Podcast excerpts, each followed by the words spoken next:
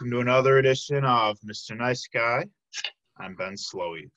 And joining me this afternoon, um, I've got uh, a comrade of mine in the PSL, Party for Socialism and Liberation. Uh, he's one of the founding members of the Milwaukee branch about four years ago. Um, he's also involved in the Milwaukee Autonomous Tenants Union. Um, he um, is somebody I look up to very much. Um, he's a history buff.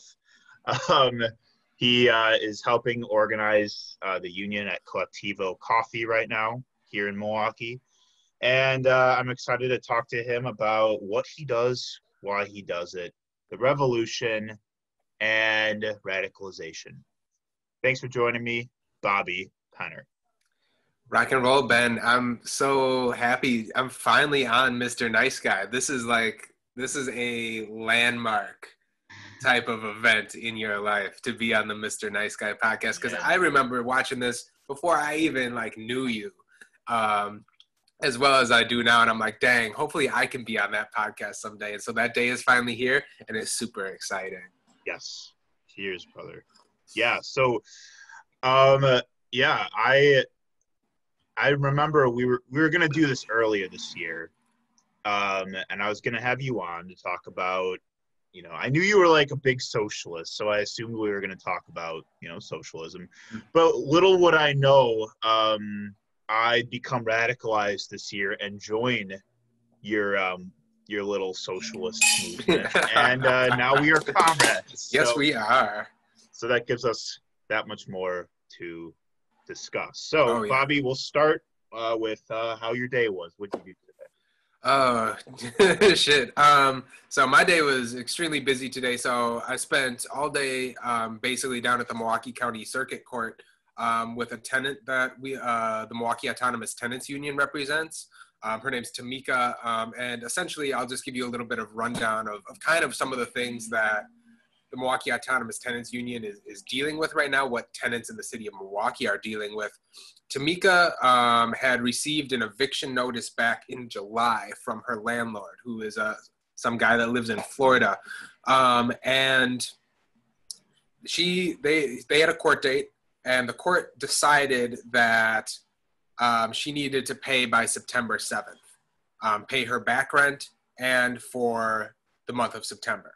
So she had a few thousand dollars to pay, but she was able to pay it, um, as well as receive some assistance from the Wisconsin Rental Assistance Program, um, which goes through the, the SDC here in Milwaukee.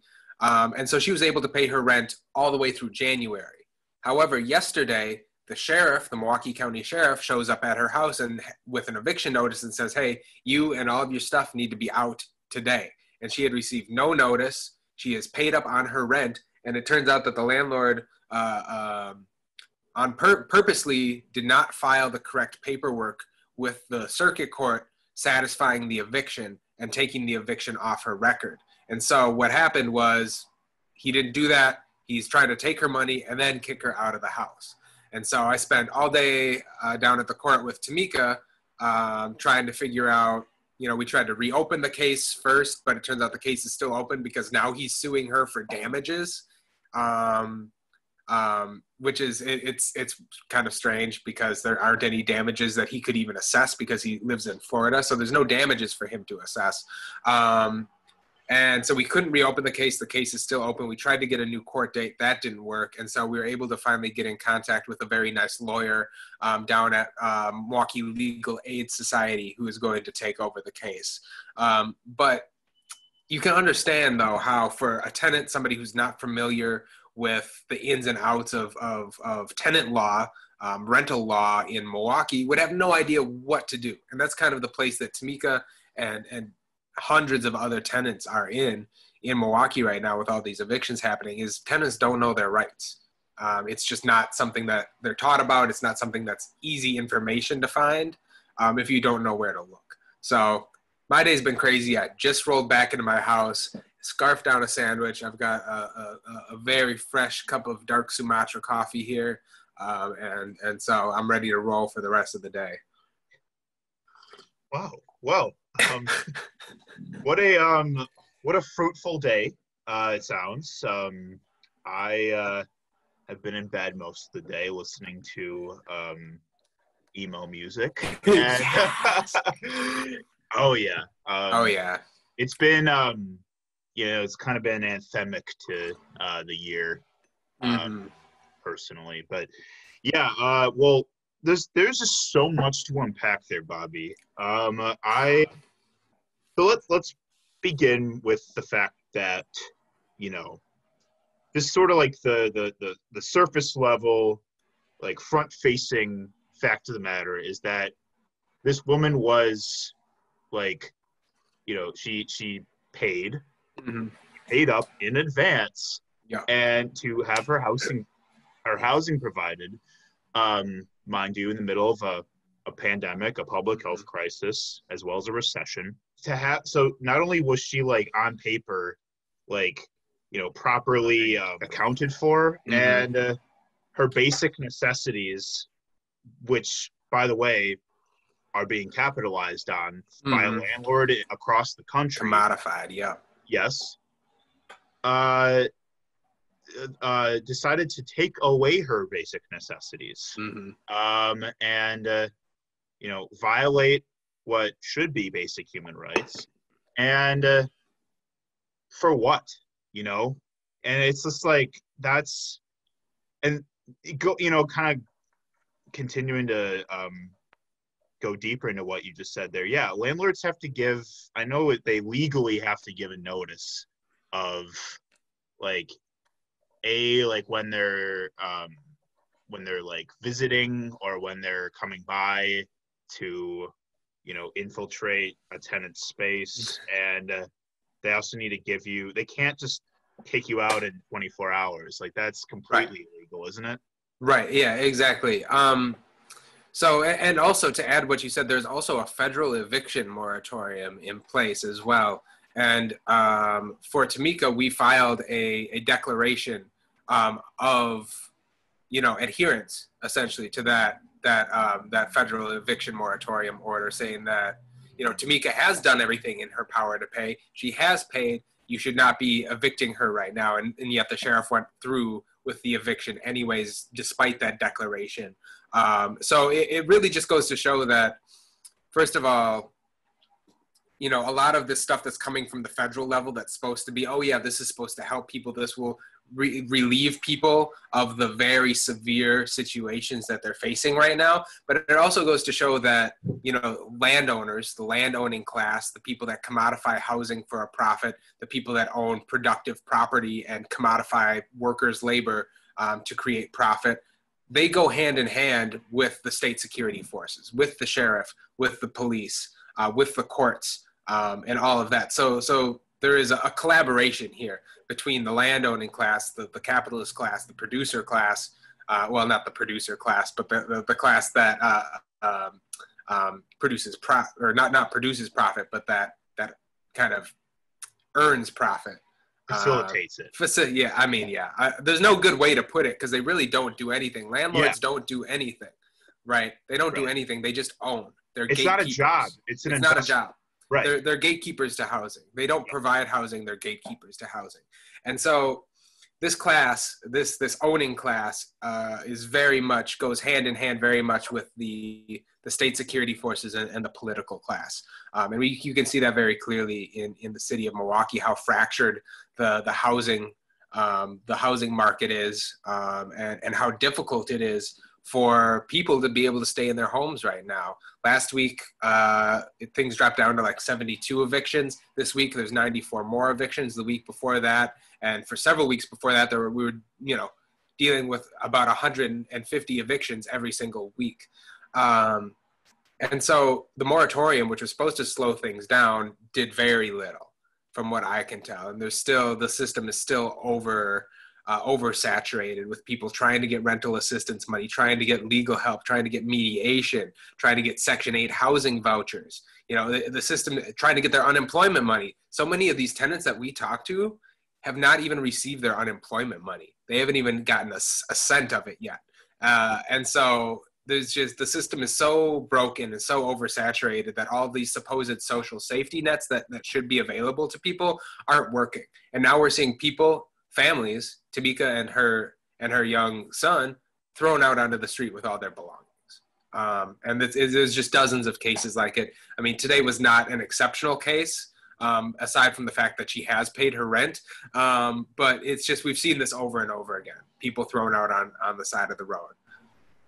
Yeah, and um, yeah, it's uh, kind of hard to articulate just how morally bankrupt this, um, you know, this playing on the loopholes of system of the mm-hmm. system that these landlords are are doing right now to you know to increase their own profits you know at the expense of potential you know life threatening circumstances to their tenants um, mm-hmm. it's parasitic mm-hmm. it's entirely parasitic um, yeah um, and we're gonna we're gonna talk more about MATU definitely. Cool, cool, um, cool. Because you know, yeah, we're just we're still in the part about how our days were. yeah, right.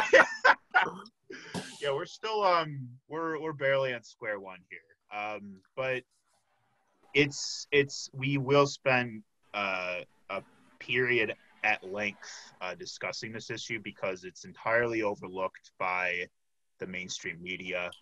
Um, mm-hmm. Even just in and you know it not helped at all or i should say it's further um, exas- exasperated by milwaukee's political and cultural and social segregation mm-hmm. so many milwaukee's own um, uh, citizens don't know that this is happening if they don't live in an area where this is where these evictions are concentrated and which i understand is heavily on the north side right now mm-hmm.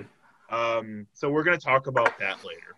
Um, but Bobby, uh, what we talk about on Mr. Nice Guy, we examine love and fear, passion and creativity. And, uh, you know, we were talking a little bit before we started recording, but yeah, um, I, so um, this year has been, you know, incredibly transformative, like for many folks um, that got like heavily radicalized. And, uh, you know, I, I when I first met you, like I knew you were like a big socialist. We, I believe the first time I knew who you were was at the Cream Vellum EP release show last year at High Dive.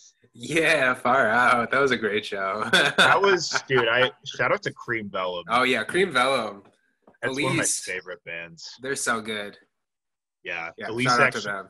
Yeah, Elise actually. Uh, I just bought a shirt from them. Elise came by and dropped it off the other day. Um, That's awesome. Yeah, yeah, Cream Vellum's great. Um, but then I, the first time we actually spoke though was so just you know by chance. I saw you after the uh, the room showing uh, at the Oriental where yes. Tommy Wiseau was. Uh, he was there in person. Yeah. Um, and I, I saw you and Erica, um, your partner, uh, my mm. mentor. Shout out to Erica. And uh, I was just kind of like, oh, hey, y'all, what's going on? like, what a show, huh? You know? Uh, yeah. Uh, so we can actually, that, that's a fun way to start. Um, what was your introduction to The Room, Bobby? Um, I first watched The Room with my uh, former roommate, um, Jacob Alba. Um, or, or Lama, um, as he goes by. Um, and it just became such a it became it just became such a, a, a, you know how it goes where we just like quoted it all the time and we watched it several probably probably over a dozen times together. Um, cultural icon. Yeah it's an iconic film and so my introduction to it was through through my friend. Um, and then when we found out that it was going to be at the oriental we were like oh we have to go. And then we found out that tommy Wiseau was going to be there and we're like oh my gosh we have to go. And so it was really a um, it was a big deal. That was an iconic night for sure. Oh, and I, re- sure. I remember every aspect of that night yeah, in detail. I remember seeing Tommy. I remember what he talked about when he was up on stage, all that nonsense. The three belts he was wearing. Yes, and all the all the watches and wristbands he had on. He's a madman. Um, but I still bought his underwear. So. Oh, nice! I yeah. bought um. I uh, picked up this bad boy. Oh, Uh, nice. I have one of those too. Yeah. Yeah, it's it's autographed. Um, it was the cheapest thing that you could buy. Um, I I remember I was so broke at the time, and I really only had money to buy the cheapest thing, just because I, you know, you can't walk out of there like without having like shaken his hand and like met him. Like it's literally just, you know, it's such a like once in a lifetime opportunity. It was truly Um, beautiful. yeah. Hi, Mark. yeah, I um my I my uh roommate Brock Dahl at the time, um he was the one who introduced me to the room. I remember it was like at the time everyone kind of got on the wave when the disaster artist came out. Mhm. Uh, did you see the disaster artist? yes. Yeah, and I thought it was pretty good. Um, Mhm. I- but you know, obviously, you have to watch the room before you, you know, watch Right. the disaster artist. And um, yeah, my life was never the same after that. Yeah, and it truly is a.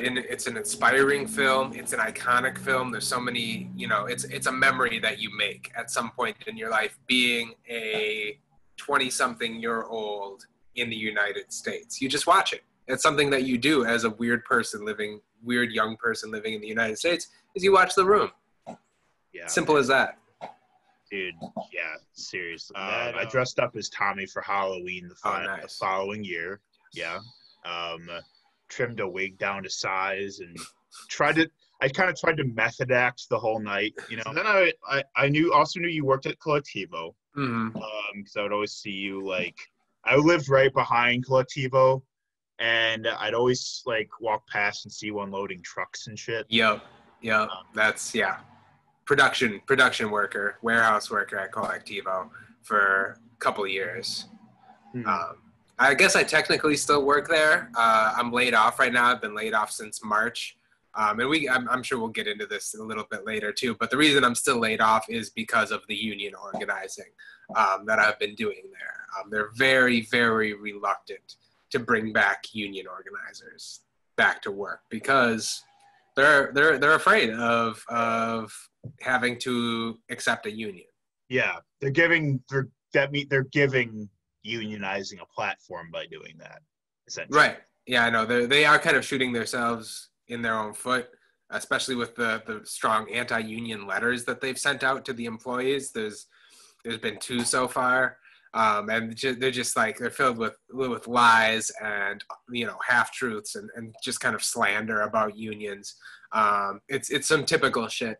Um, so I mean, it, I'm not surprised because the owners are trying to corporatize Colectivo they're trying to take it from that little that kind of little hometown coffee shop to be a, a regional powerhouse in in coffee.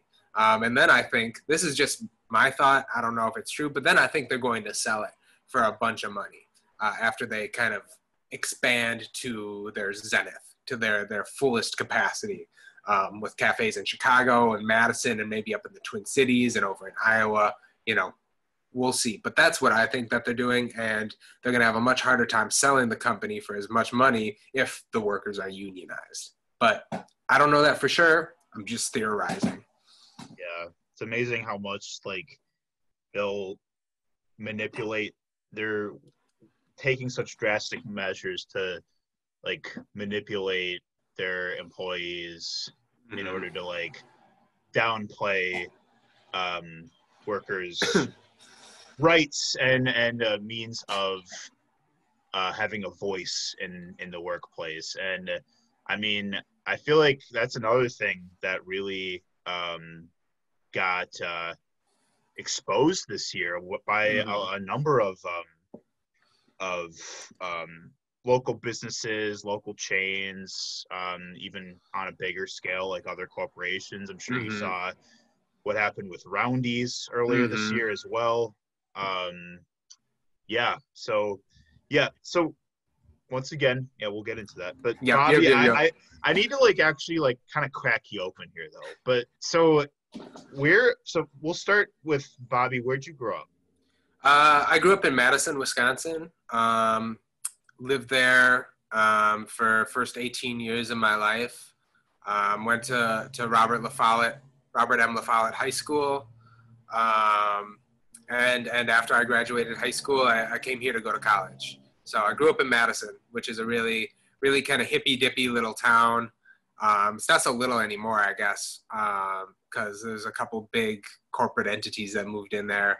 Um, but it was a it was a nice place to grow up. It can get small real quick, especially when you're a high schooler and it's like midnight and you're like just driving around trying to find something to do, and then you like go and with your friends and just hang out in the 24 hour Woodman's and you know it's it it can get real small and so all my life, I kind of thought, oh yeah, I want to like stay in Madison. I want to go to college in Madison. I want to start a family in Madison. But by the time I was 18, I was like, I'm ready to to to see other things.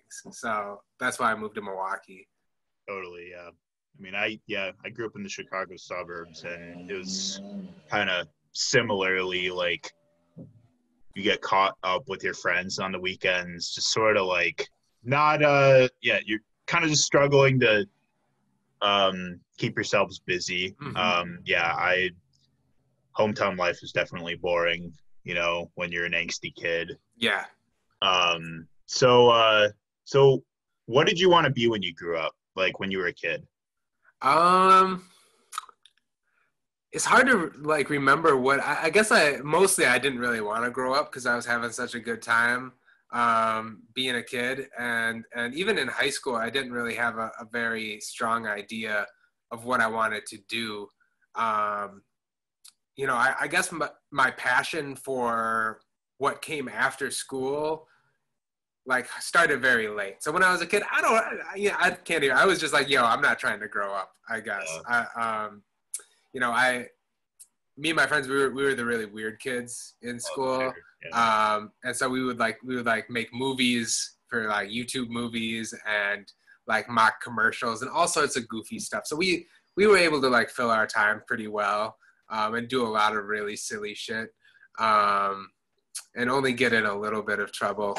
Um, but I guess what when I really like kind of started to figure out what I wanted to be was during like the the Act 10 protests, um, 2011 2012 um, when when stuff really started to go down um, with Scott Walker and uh, his his bill Act 10 that limited um, unions' ability to collectively bargain.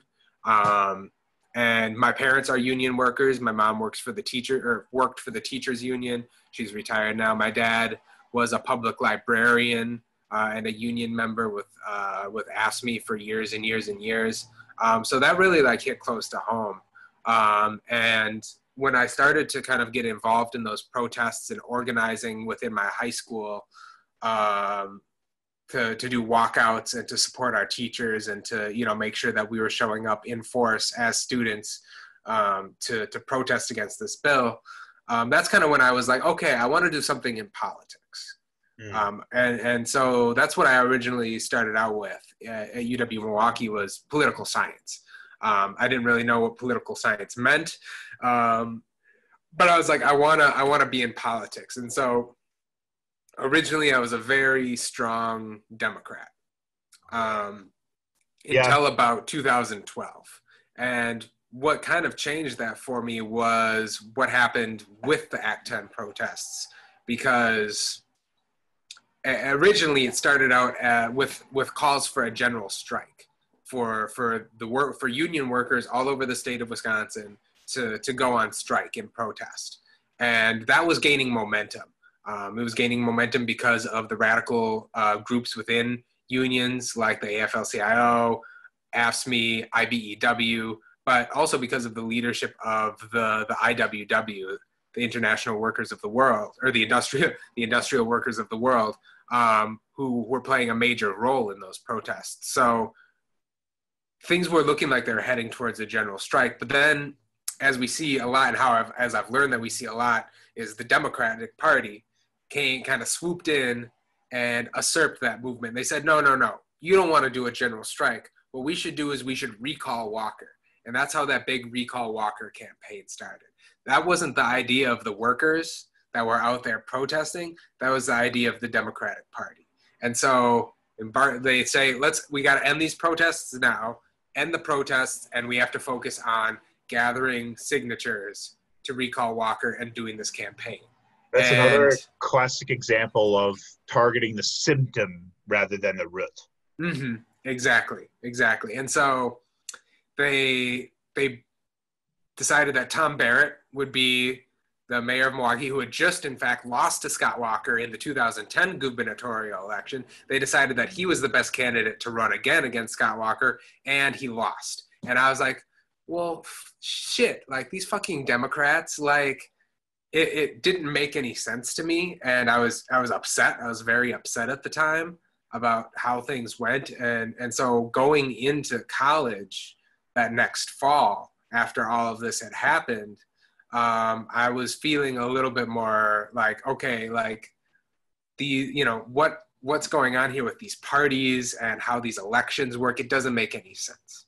And so i was looking for something something new. And so i i did a lot of political science. I got a, a degree in history uh, an undergraduate degree in history as well. Um, but I mean, I guess I still don't really know what I want to do when I grow up. I, yeah, right. I want to teach. I want to teach, and I want to. I do want to be like a researcher and a professor um, at some point, but I don't know when that point is Yeah. gonna be. Bobby, uh, we're still we're still kids. We just have more hair. Yeah. Oh my gosh. Yeah.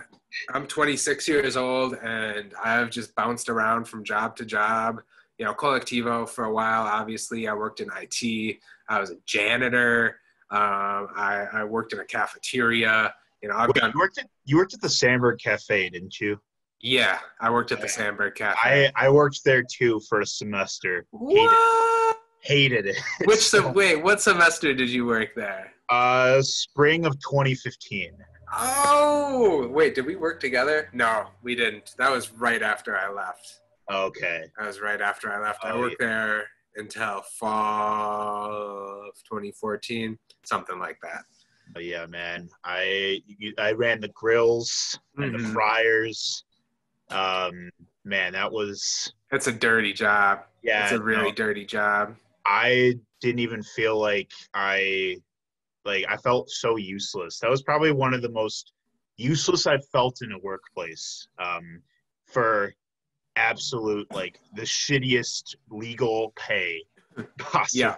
Oh yeah, the pay was so bad. I started out minimum wage, 7.25, Yeah. and when I got promoted to a supervisor, I was making nine dollars an hour. yeah. and I was doing so much work for nine dollars an hour. I was doing more work than I would do for nine dollars an hour ever again. I'm never doing that much work for nine dollars an hour ever again. Oh God, no. Yeah. Yeah. So So yeah, I um because that's how you know um Scott, right? yes, Shout out to Scott Enders, my good friend. Scott Scott Enders. Shout out to Scott Enders. He out there somewhere.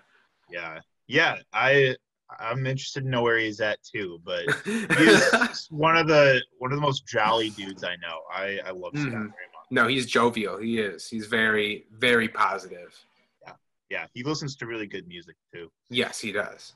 Yeah. So your man, so it's interesting to hear that like you had a pretty you had quite a head start with um your road to radicalization Mhm. beginning in high school because I mean, I think that, you know, that's just something most teenagers are very not uh not especially conscious of how, you know, um political and economic um institutions have direct impact on like what your parents do or what schools you go to or Mhm. you know like what kind of jobs you have and you know you just you don't pay much mind to that but i'm yeah i mean that's that's like good for you that like you got kind of like um involved in that like early and Mhm. it and it inspired you to uh just kind of like go in a generalized direction of like I want to understand the system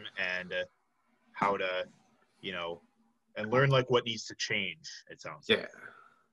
Yeah, no, definitely. And and I, I got a I got a great start in that not only because of, you know, what happened around the Act 10 protests and the recall campaign and all of that, um, but because I had some excellent radical professors um, at UWM right away when I started out. I want to give a shout out to Professor Philip Minahan, uh, who worked at UWM. Uh, he doesn't he doesn't anymore. I think he's at Cal Cal State Fullerton now.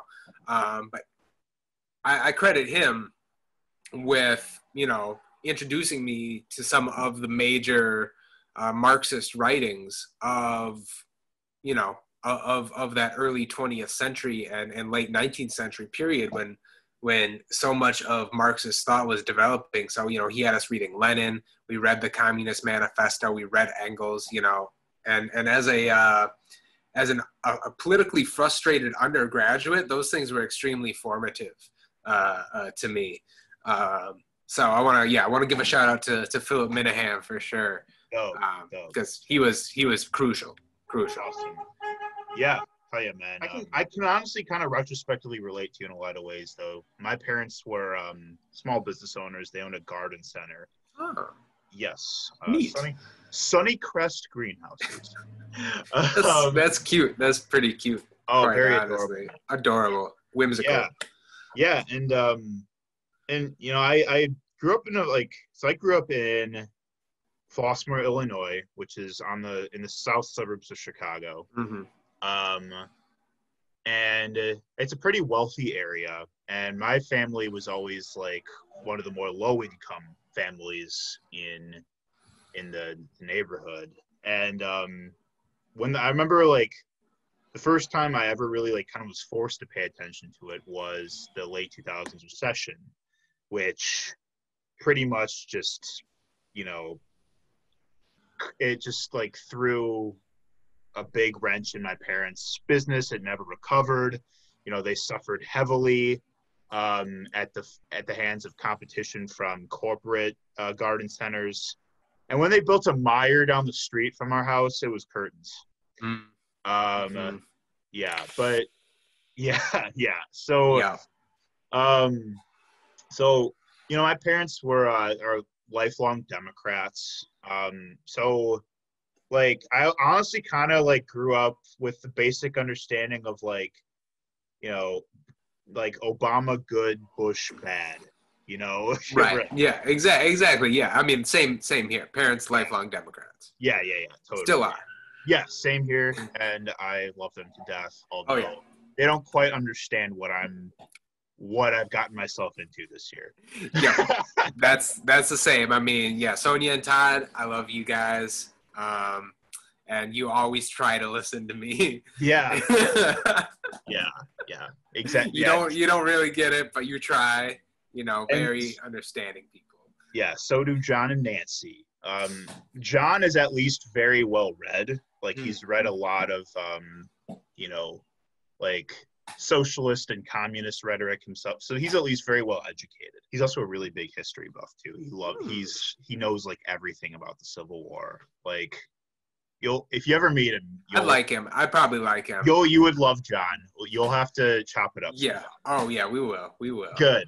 Good. So so um yeah, I I kind of entered college like I remember like you know I was still I I had a pretty long time kind of navigating like what my own political beliefs were like I you know I kind of found myself in sort of like the circle of like Joe Rogan lovers, you know, like, and I I kind of like would always listen to you know, I would try to hear the both sides mm. approach and kind of mm-hmm. stuff, and I don't know, I I feel like I never really identified a whole lot with the Democratic Party either because it just felt like you know my parents it felt like you know they were doing all the right things for a very long time but democratic legislation just didn't always you know really help them a whole lot in their times of like fiscal or um you know business or properly mm-hmm. related need like they like they they did they did struggle for a long time so like I for a long time, you know, I was kind of just like, man, I'm just gonna like make a bunch of friends, make friends that have different beliefs, and kind of like hear what they all have to say. And then, mm-hmm. you know, I always, I mean, I always lean more liberal, but I think that like kind of you mentioned radical professors, Mhm. and that alone is one of the most like one of the most impactful resources you can have Mhm. as a young person kind of like trying to figure out like what you believe in and what you what direction you want to go and what what belief You know- systems you subscribe to and that's exactly what happened to me but it took it was it wasn't until the my final semester i had a marxist professor. Hmm uh, professor eric lohman um, who's in the JAMS department um, he taught political economy of the media which is my senior seminar and uh, yeah, we were basically kind of taught, yeah, capitalism runs the media. The media conglomerates are all in intense competition with one another. You know, Disney's becoming a monopoly, hmm and uh, good luck finding a job now. right. Yeah, And yeah, like that was it. And at that point, like I was so frantic to try to find a job after school. After learning all of this, um, you know, just very uh, disillusioning uh, um, education about you know hardline news. It's a t- it's the radicalization, like the having a radical professor and learning that kind of rhetoric. You know, it's it's like it's exciting to to like open a new doorway to, but it's also you know being a leftist is also really depressing because you realize how you you're confronted with the futility of you know our conquest to enter a market and succeed in that market you know? Yeah, you know, no, exactly, and and it, it, it's it's uh like getting radicalized isn't something that happens all at once. It's, it's gradual steps toward it, and and so like you know when when I did come out of high school with all of that those experiences, I was like, yeah, I'm a I'm a I'm a socialist, I'm a communist, but I I didn't really have a good idea of what that meant, and and so gradually I started to to you know learn more about how bankrupt um, capitalism is and how bankrupt this this whole bourgeoisie system is. So I, um, for my political science degree, um, I got a, a research grant to to study elections, um, and so I, I spent two semesters um, studying elections, and I produced uh, and published a couple of, of election databases with different kinds of uh, different kinds of data, regression data, um, uh, and and analysis that you know really demonstrated that you know there there's there's so many different kinds of elections that can happen under capitalism and all none of them seem to really represent anybody. Um, and and especially here in the united states like these elections like even after i d- identified as a socialist and a communist i still put a lot into a lot of faith into our electoral institutions here. Um, and after you know while i was doing that research I, I pretty much found out that oh shit some our elections are some of the most undemocratic. Um, because you know ballot access is very exclusive it's very hard to get your candidate on the ballot if you're not sponsored by one of the two major parties um, you know having a first past the post system where it's a winner take all oh you get the most votes you win rather than something like proportional representation or ranked choice voting or runoff voting or tiered voting or direct democracy or any of those things like that. Um, oh, my nose. Um, it's it, it you know the fact that there are other ways to be more representative in elections under capitalism and that we don't have any of those things here in the United States is is you know concerning. And it, it you so you realize eventually okay so you know our economic system is is is corrupt but you know maybe if we vote for these democrats things will get better. And then you learn more about the elections and more about the parties and you're like okay so voting for democrats isn't going to get anything better and we can't vote for anybody else because it's so hard to have any other party besides the democrats or republicans win an election yeah. or so even get on the ballot.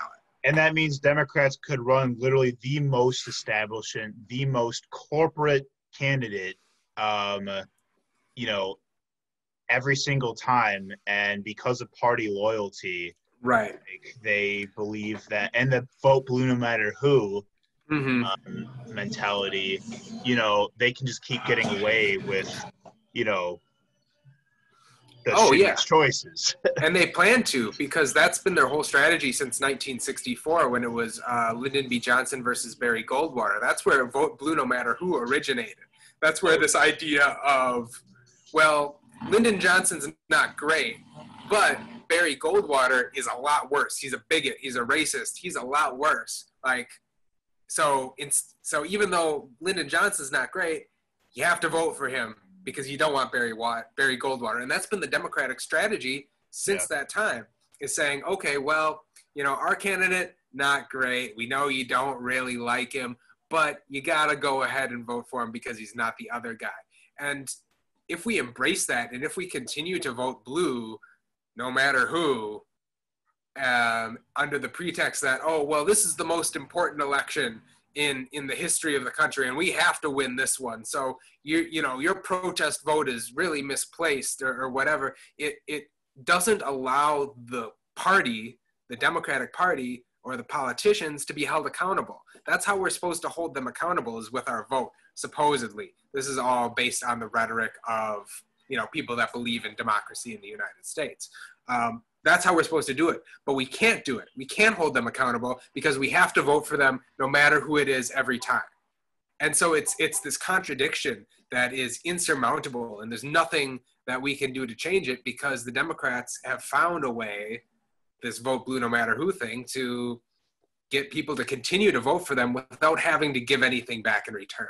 And so I want to go and, and go back to, to something that Malcolm X said back in 1964 with this, you know, this election uh-huh. between Goldwater and Johnson going on is he says, why would we commit to any candidate before they've given us any promises, before they've made any, you know, propositions to us? And he's talking about the African American community. But he says, you would be stupid to, to, to commit your vote to a candidate before he's ever done anything for you, before he said he's going to do anything for you, before he's proposed anything, right? He said we'd be stupid to do that. So maybe Barry Goldwater is terrible, but if the if the Democrats think that we might potentially withhold our votes or vote for the opposition candidate, then we can bargain with them. But with this vote blue no matter who mentality, there's no bargaining going on. The Democrats don't think that we'll withhold our vote. They're pretty confident that we won't.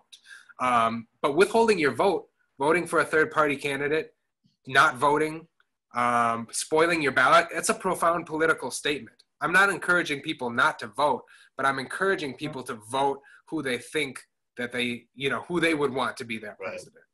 Yeah. And if the Democrats think that you withhold, will withhold your vote, and if the voters will withhold their vote in mass, then they have to do something for us. So it, this is an argument I get in on the internet all the time. Oh, I, I'm aware. I've, uh, but I've watched it happen. Um, I mean, it's happening a lot right now. Um, you know, we uh, as the PSL um, have worked really hard to get Gloria La Riva on the ballot in uh, in other states, and uh, and um, I think I actually just saw you um, getting a, a um, and you had an extended uh, response. Uh, I believe it was on Comrade Leo's post Mm-hmm. Yep, uh, about that was me. thing. Yep, Yeah, yeah. That's why it's so fresh in my head. yeah, Um, right. Yeah. Yeah, So- and uh, and it and you know this whole vote blue no matter who rhetoric also, I mean, importantly as it directly impacts us as you know an alternative party, it prevents any traction for you know for third parties to have any any qualifying platform that could possibly compete with the bipartisan system, and it's Mhm. it's just so fucking ugly because Yeah. you know i i mean you live in river west too so you probably get this you know you walk past you walk through the neighborhood and you just see all these vote vote vote signs Mhm. everywhere and uh, i know what it's like you know i admire folks valid like um valuing the voting process i do but i can't help but still like um recognize that I know exactly like what that vote sign is insinuating. Yeah. You know, and I'm sure you do too. Oh yeah. It's very the insinuation is very clear. It's not it's not an open invitation to vote for whoever you want. That's not what it is. It is a not so um covert not so- Not so inconspicuous. right vote for Biden's side. You might as well just put a Biden sign out because if I'm going to, if I tell somebody that I'm going to vote third party, that I'm going to vote for Gloria La Riva and Sunil Freeman, who will be write-in candidates for November 3rd. Look them up, lariva2020.org. Um, they will be write-in candidates here. If I tell you know some Democrat that that's who I'm going to vote for, they're going to get really bad at me. You know, they're gonna they're gonna get pissed off and say, "Well, you're just a vote for them is a vote for Trump," and it's like, no, a vote for them is a vote for them. Like Right. because people that vote for third parties, and this is this is there a lot of literature came out about third party voting after the 2000 election, where Democrats basically blamed Ralph Nader Yeah. um, for uh, George W. Bush's electoral victory, even though there's a bunch of other things that you could blame on, uh, you know, on the Democrats themselves for Al Gore's really mild terrible conservative candidacy. campaigns. Yeah. They Oh yeah. And I mean, yeah Horrible campaigns. horrible campaigns. And so there's all this rhetoric, and even for 2016, even though it's complete bullshit, that, oh, Jill Stein cost Hillary Clinton the election, it's a bunch of crap. Um, but when you survey third party candidates, and a lot of research came out on this after 2000, progressive candidate or people that voted for more progressive candidates, Green Party, socialist parties, they say, well, if those parties weren't on the ballot, I probably wouldn't vote. However, people that vote for conservative third parties, they say, well, if my conservative third party wasn't on the ballot, I would almost certainly vote Republican. So, I mean, you know, if you take third parties off the ballot, you have to take all third parties off the ballot. That's You right. can't just say, oh, we're just going to take the Green Party and the Party for Socialism and Liberation and the Socialist Workers Party off the ballot and leave the libertarians and the constitutionalists and the prohibitionists and all those conservative parties. We're going to leave them on the ballot. You can't do that. It's a double standard. You have to, if you're going to take third parties off the ballot, you have to take all of them off the ballot. Yeah. And if you take the libertarians and the constitutionalists off the ballot, they're all going to go vote for the Republicans. And if you redistribute the votes in the 2016 election from all the conservative parties and all the progressive parties to the Democrats or the Republicans, you get an overwhelming Trump victory. Like 4 million people voted for Gary Johnson. And almost certainly those people all would have gone and voted for Trump if Gary Johnson wasn't an option. So the idea that third parties cost the Democrats elections, it's bullshit. Third parties have done more for Democrats, like conservative third parties have done more for Democrats than, you know, have ever hurt them. Like, like let's look to 1992 and 1996 elections. Ross Perot in 1992 took 19% of the vote of people that almost certainly would have voted for George Bush. And in in 96 he took 9% of the vote of people that almost certainly would have voted for Bob Dole and helped Bill Clinton win both those elections. So I don't want to hear any Democrats coming around me saying that third parties hurt the Democrats. They don't. It's it, there's no statistical um, basis for making that claim. So It's I'm not going to be shamed. Yeah, it's a it's a myth uh, rooted in oversimplification and a misunderstanding of the electoral process. It sounds like. Yeah. Um, People don't look at the data. They don't look at the data. They don't because they'd rather take a, this very oversimplified view of it. yeah, I mean, and that's kind of. Uh, I think that's also heavily um, played into by headline culture. You know, people read headlines rather than actual like you know hard um, uncorporatized news. So all this being said, Bobby, I'd love to let's take it back to when you got involved in the Party for Socialism and Liberation because your involve, involvement was obviously instrumental in there being a PSL branch here in Mhm. Milwaukee. So let's hear about that. Yeah. So by the time I got done with my undergra- undergraduate degree in 2016 over at UWM, um, I had I was I, I was I was pretty confident that I was a socialist um, and and and a Marxist Leninist, and I wanted to start doing some organizing work um, because kind of going from being kind of like a oh I'm a sit at home armchair communist, I'm well read and I have all this good rhetoric, but I don't actually do anything. I wanted to move on from that. So I, I graduated with degrees in history um, and political science. Um, and I was like, all right, time to go out in the real world and see what, what's up. And so I, I did, I started to do some research on different socialist parties. Um, in Milwaukee at that time, there were only a couple of different socialist groups. Um, uh, Socialist Equality Party had a chapter. here, uh, Freedom Road Socialist Organization, um, and uh, the Workers' World Party. But none of those groups really appealed to me for for various reasons. And you know, there there are comrades. They're still they're still Marxists. They're still you know working in the same direction that we are. I have a lot of great comrades in in the Freedom Road Socialist Organization, but I, I kind of was more interested in PSL. I, I, did my research on PSL. I read their program. I read you know a lot of the different articles uh, uh, that were on their website, and they really strongly appealed to me because it, it seemed that they used a, a, a variety of methods to to build this revolutionary organization. I was very interested, and so I got in contact uh, with um, with the branch in Chicago, um, and I did uh, I did the candidacy class series. So when you join PSL, you uh, you first become a candidate, and you go through a series of classes to kind of teach you about the party line, to teach you about the history of communist struggle and communist thought worldwide about dialectical materialism and just the whole basis for not only building a, a party of why we're building a party, but for how to conduct a, a revolution, uh, which is the ultimate goal of the PSL, and which that's what drew me to it the most. Is they were very clear that our ultimate goal is revolution. We're not, you know, we're not a reformist party. We're not a reformist organization. We are about revolution. Um, and so when it started out, when I, I, finished candidacy, it was just me out here.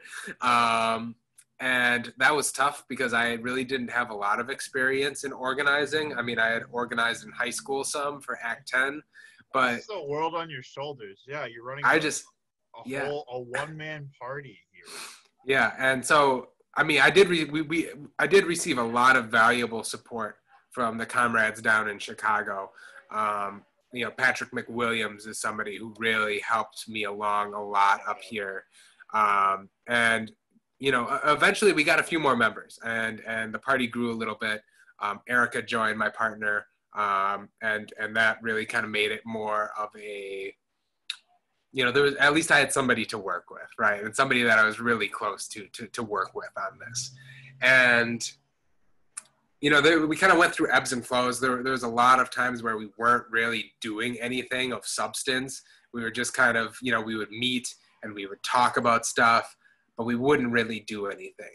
Um, and it, it, was difficult. We had people leave. You know, we had people say, "All right, you know what? This is you know, you're not doing anything, so I'm not. I don't want to be part of this, or you know, I don't have time for this, or and stuff like that." And it, it was, it was, you know, it was difficult because I'm I don't consider myself a really like big time good organizer because me myself as a person I'm not that organized. Everything that's going up here, it's not that organized, and so I don't really feel comfortable leading a, a branch. And so I was in leadership for a while, and I'm not anymore uh, with with the branch, which is I'm I'm thankful for that um, because it really allows me to take on more specific roles rather than general leadership. Um, but we really saw the flowering of the branch um, after uh, a couple of comrades joined. Uh, Mitch, uh, Mitch and and Maddie both joined the party, and that's when we really saw a big change in how in the direction of the party and how active the party was because we we gained some member some really you know passionate members and then we lost some dead weight uh, that was in the party as well um, that really kind of freed us up to really you know start to do some serious organizing. And i would consider what we're doing you know what we've been doing for like this past year to be really solid um, solid organizing and we've grown so much and so just to kind of like see how things have gone from you know me putting up po- like stapling posters up around River West without kind of any purpose. Like that was the first thing I ever did with PSL is I, I, I printed off a bunch of PSL posters and I just stapled them up all over River West. And I was like, okay, let's see what happens. And nothing happened. I'm like, all right, well then, I guess I have to do something different. So it's just come, it's come so far from that point.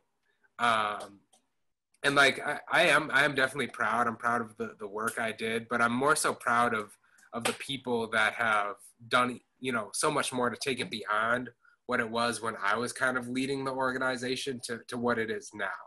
Um, and I'm just really proud of that. I'm really proud of the work that, that people have put into this and, and all the new people that are, are passionate and are contributing as candidate members in in all sorts of different ways. So it's just like it's super it's super cool to see. Yeah. Oh yeah. I remember I posted a Facebook status that was like it was the day after the statewide election this past April. Like I was just so I had been so appalled by just the the mishandling of you know the the polling places and mm, uh, mm-hmm. and uh, just the blatant disregard for public health. And it felt so bleak after that happened that like I felt like I was just you know I really needed an answer and I needed one quickly. Mm-hmm. that was like what can we do? Because this ain't it. Yeah. And you know, I'm glad that you commented and were like, the revolution's now. and did I say that? Oh my gosh. Said something like that. something like that. But but you you included the link to like apply to join. Yeah. Yeah. And uh, without hesitation, I filled it out. And uh, a week later, Maddie called me and uh, we had a conversation. They informed me about what the party's like what it stands for and like implications of capitalism and imperialism and electoralism and fighting for a worker state. And honestly i almost at first i'm not gonna lie i almost thought it was too radical for me. But and but you know i think that the psl has certainly taught like it quickly teaches you like that it makes you very comfortable with just not holding back. Yes. You know yeah, and, absolutely. And, and thinking so thinking so big picture about mm-hmm. how these these systems affect not only us on personal levels, uh, affect our communities, affect us locally, um, but also the implications of how what we fight for affects worldwide affairs as well. And right. uh, unpacking the systemic uh, demonization and delegitimization of you know socialist republics in the past by you know um, U.S. Uh, nationalist propaganda, mm-hmm.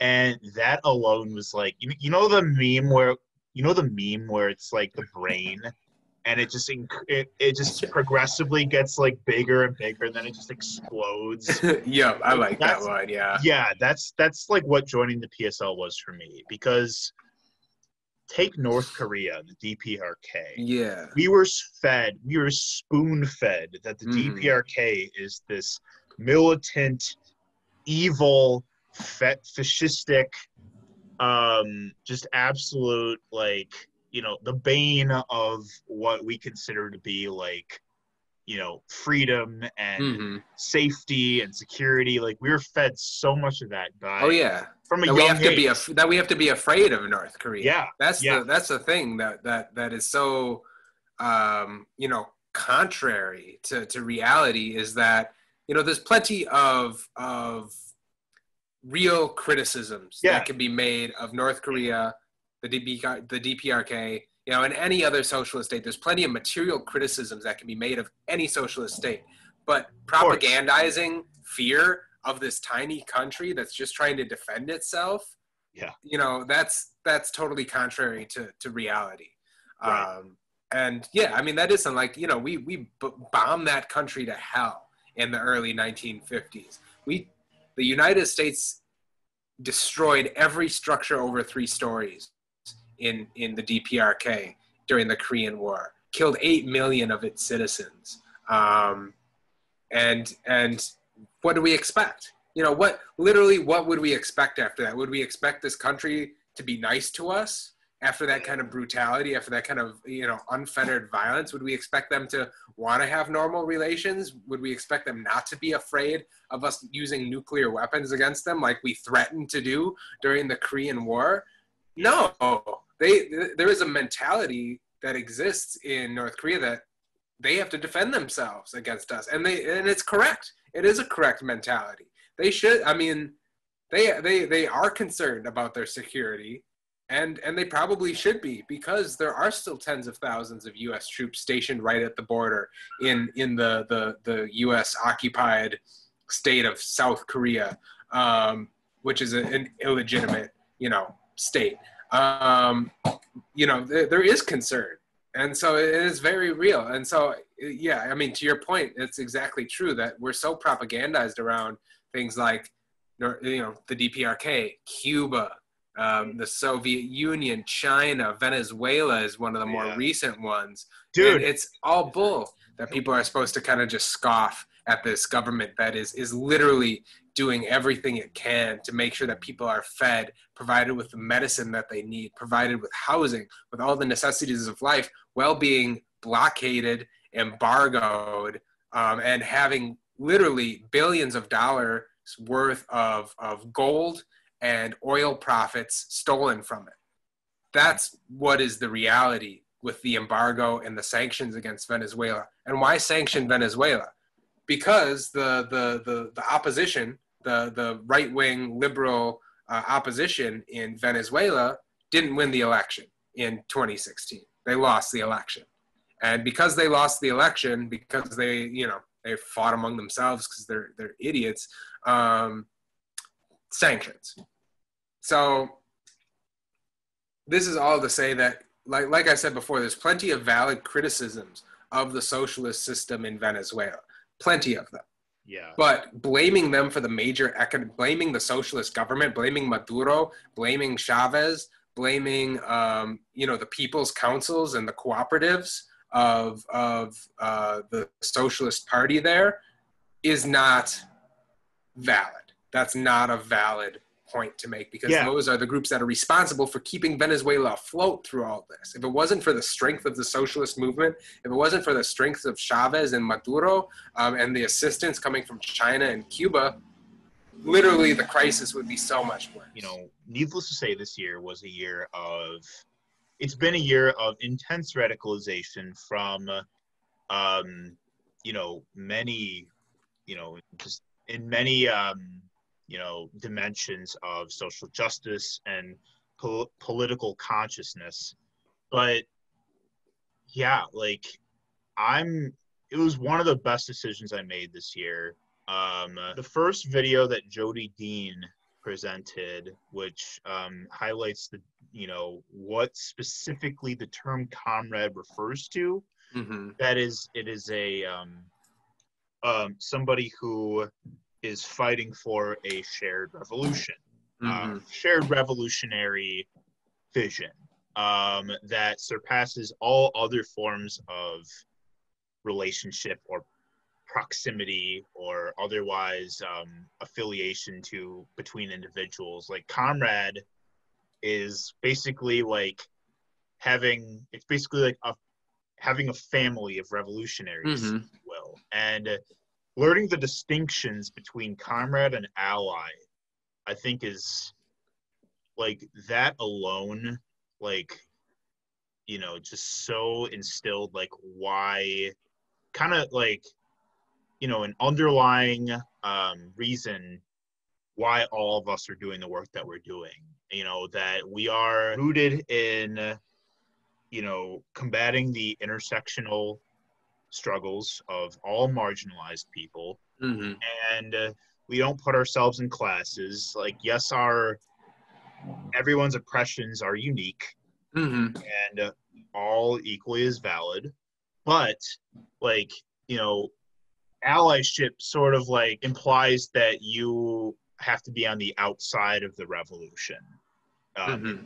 whereas comrade means no we're all actively a part of it mm-hmm. and uh, I think if that was that was such a good summation of like why of you know what we all joined for and why we are continuing to like um gain traction right now. Mm-hmm. and, uh, and, yeah like i just want to say comrade jodi dean just like yeah.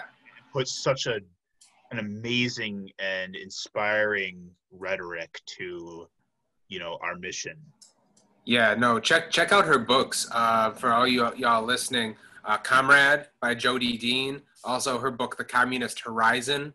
Uh, those are both available through Verso Books. Those are excellent books.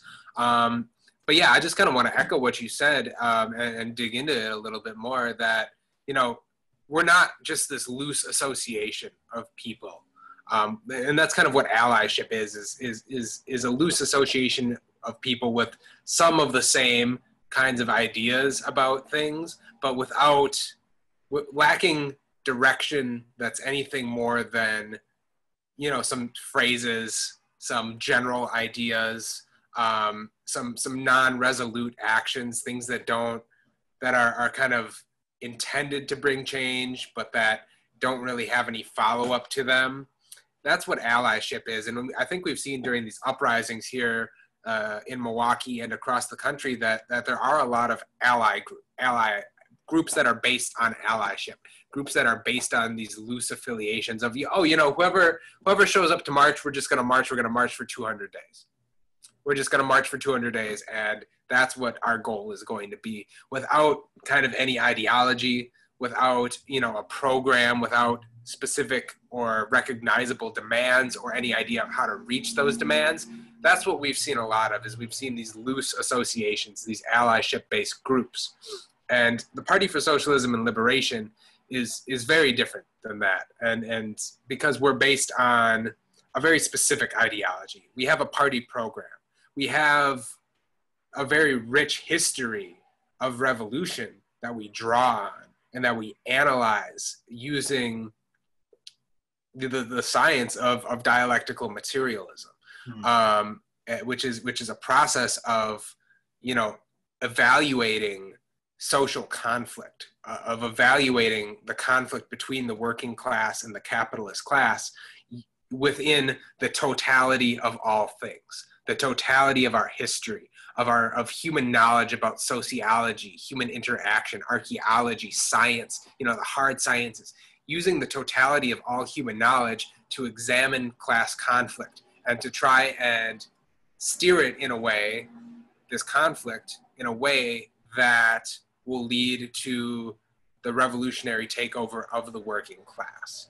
And being having that having that ideological basis, that very solid ideological basis, and a lot of literature um, and historical experience, material experience that we can draw on, really sets us apart from allyship groups that kind of have these non-descript, non-resolute ideologies. Some, you know, because you know, in these big tent organizations, you have people that are liberal, maybe people that are a little bit more conservative, people that are saying "fuck the police," people that say "no, not all police are bad," or going back to embrace the police. Going back to the whole constant, um, the constant um, cajoling people to vote, vote, vote. Right. Right, and then you have democratic infiltration. That oh, you know what? What we need to do, you know, we need to stop marching. We need to stop protesting. What we need to do is go and vote for Joe Biden.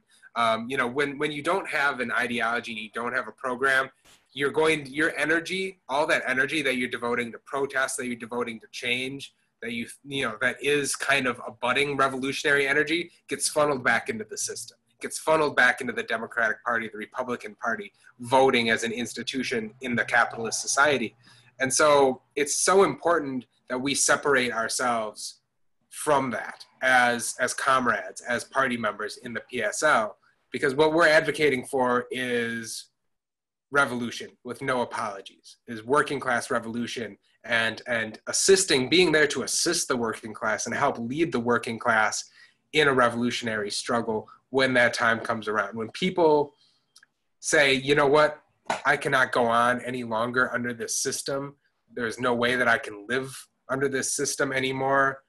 We need to do something. And that's what the PSL and other revolutionary groups are there for. That's what we exist for, is to, to assist the working class in a revolutionary upsurge. And we have to continually do that by growing, by educating, by holding public events, by being on the ground when the working class needs our help, um, by joining organizations like the Milwaukee Autonomous Tenants Union, uh, like the Get the Lead Out Coalition, um, to push for reforms, um, even though we don't think that reformism is the way to go. You know, we don't think we can reform capitalism out into socialism. We know that it's that the end goal. It's not the right. end goal. It's a checkpoint. Right, and we can use those reforms to build trust within the working class to show them that the system doesn't work, and to show them that you know if we are all working together in this in this very symbiotic, um, powerful, unified relationship, that we can win victories. Um, and so all of this is is to say, and, and it's it's very important to organize in a revolutionary party like PSL. Um, and there are other parties out there. Maybe PSL doesn't fit your ideology you know that's okay there's other groups out there but joining an organization that has a resolute ideology and that is calling for revolution that's important. Um, and and whether you're an anarchist or a social democrat or a marxist leninist or a maoist or a trotskyist we're all in this on the same side fighting for the abolition of the capitalist state. We want to destroy the capitalist state. And you know what we do after that there's that's you know there's some debate about that but we need to be working together in order to smash the capitalist state. And i you know i stand firmly with my anarchist comrades with my social democratic comrades um, maoist and trotskyist comrades as long as we're calling for revolution then let's work together and do it. Yeah. Um, 100% i echo all of that and you know i'm just i'm really uh I'm delighted to see our new candidacy class has grown. Oh my gosh, yeah. Uh, We've got influx of new members. Oh yeah. Yeah, and I'm uh you know, I think that um you know, it, it becomes just something that, you know, revolution and um participating in the PSL, like it quickly doesn't become like something that like oh, you feel like you have to do it because it's the right thing to do.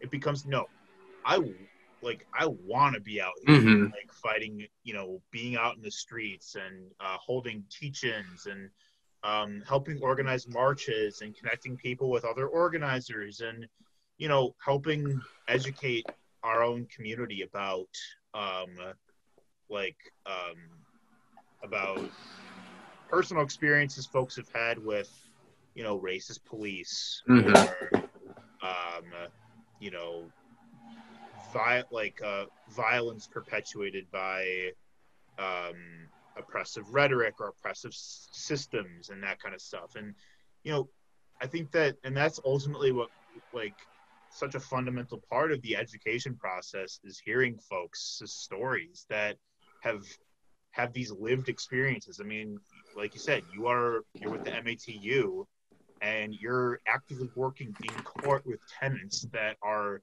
at risk of eviction during a public health crisis with like little to no um, you know uh, fiscal uh, wiggle room to to, mm-hmm. to, show for it and yeah like we're gonna be fighting some sort of revolution for the rest of our lives mm-hmm. like, i think that like you know folks like you and i have like really we've accepted that and come to terms with that but that's also like sort of what we define our like subjective realities and goals and our roles in this world is to make the world a better place for all people and dismantling war machines mm-hmm.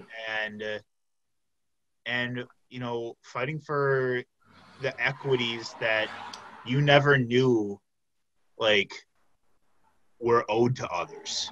Mm-hmm. And uh, yeah, I mean, I'm I'm very ready to take this on for the rest of my life, mm-hmm. and as a matter of fact, like um, devote my um, life to helping be a part of this revolution because. Mm-hmm.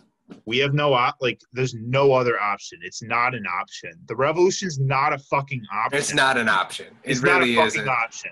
Like it's we're at the brink of environmental catastrophe. We're at the brink of capitalism and imperialism, literally like um, uh, bringing about a heat death mm-hmm. to the world, and uh, we have like we're out of fucking time.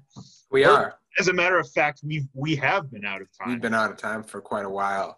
Yeah. Right, and it's just, and I can't emphasize enough, just like you said here, the the urgency of all of this the urgency that you know we that people that working class people start to realize that we have to do something now, that we have to act, that we have to come together and we have to act because the state, the political parties, the, the, you know, the owners of businesses, the corporate entities are not going to fix this because they're, they're capital embodied. The only thing that they really care about is accumulation and this is what Marx talks about in his, his famous critique, Das Kapital, of the capitalist system, is that once people, individuals, you know, we can think of these famous billionaires like Bezos and, um, you know, Bill Gates and, and all of them, Warren Buffett, you know, whoever, um, what's that one fucker's name? Elon Musk.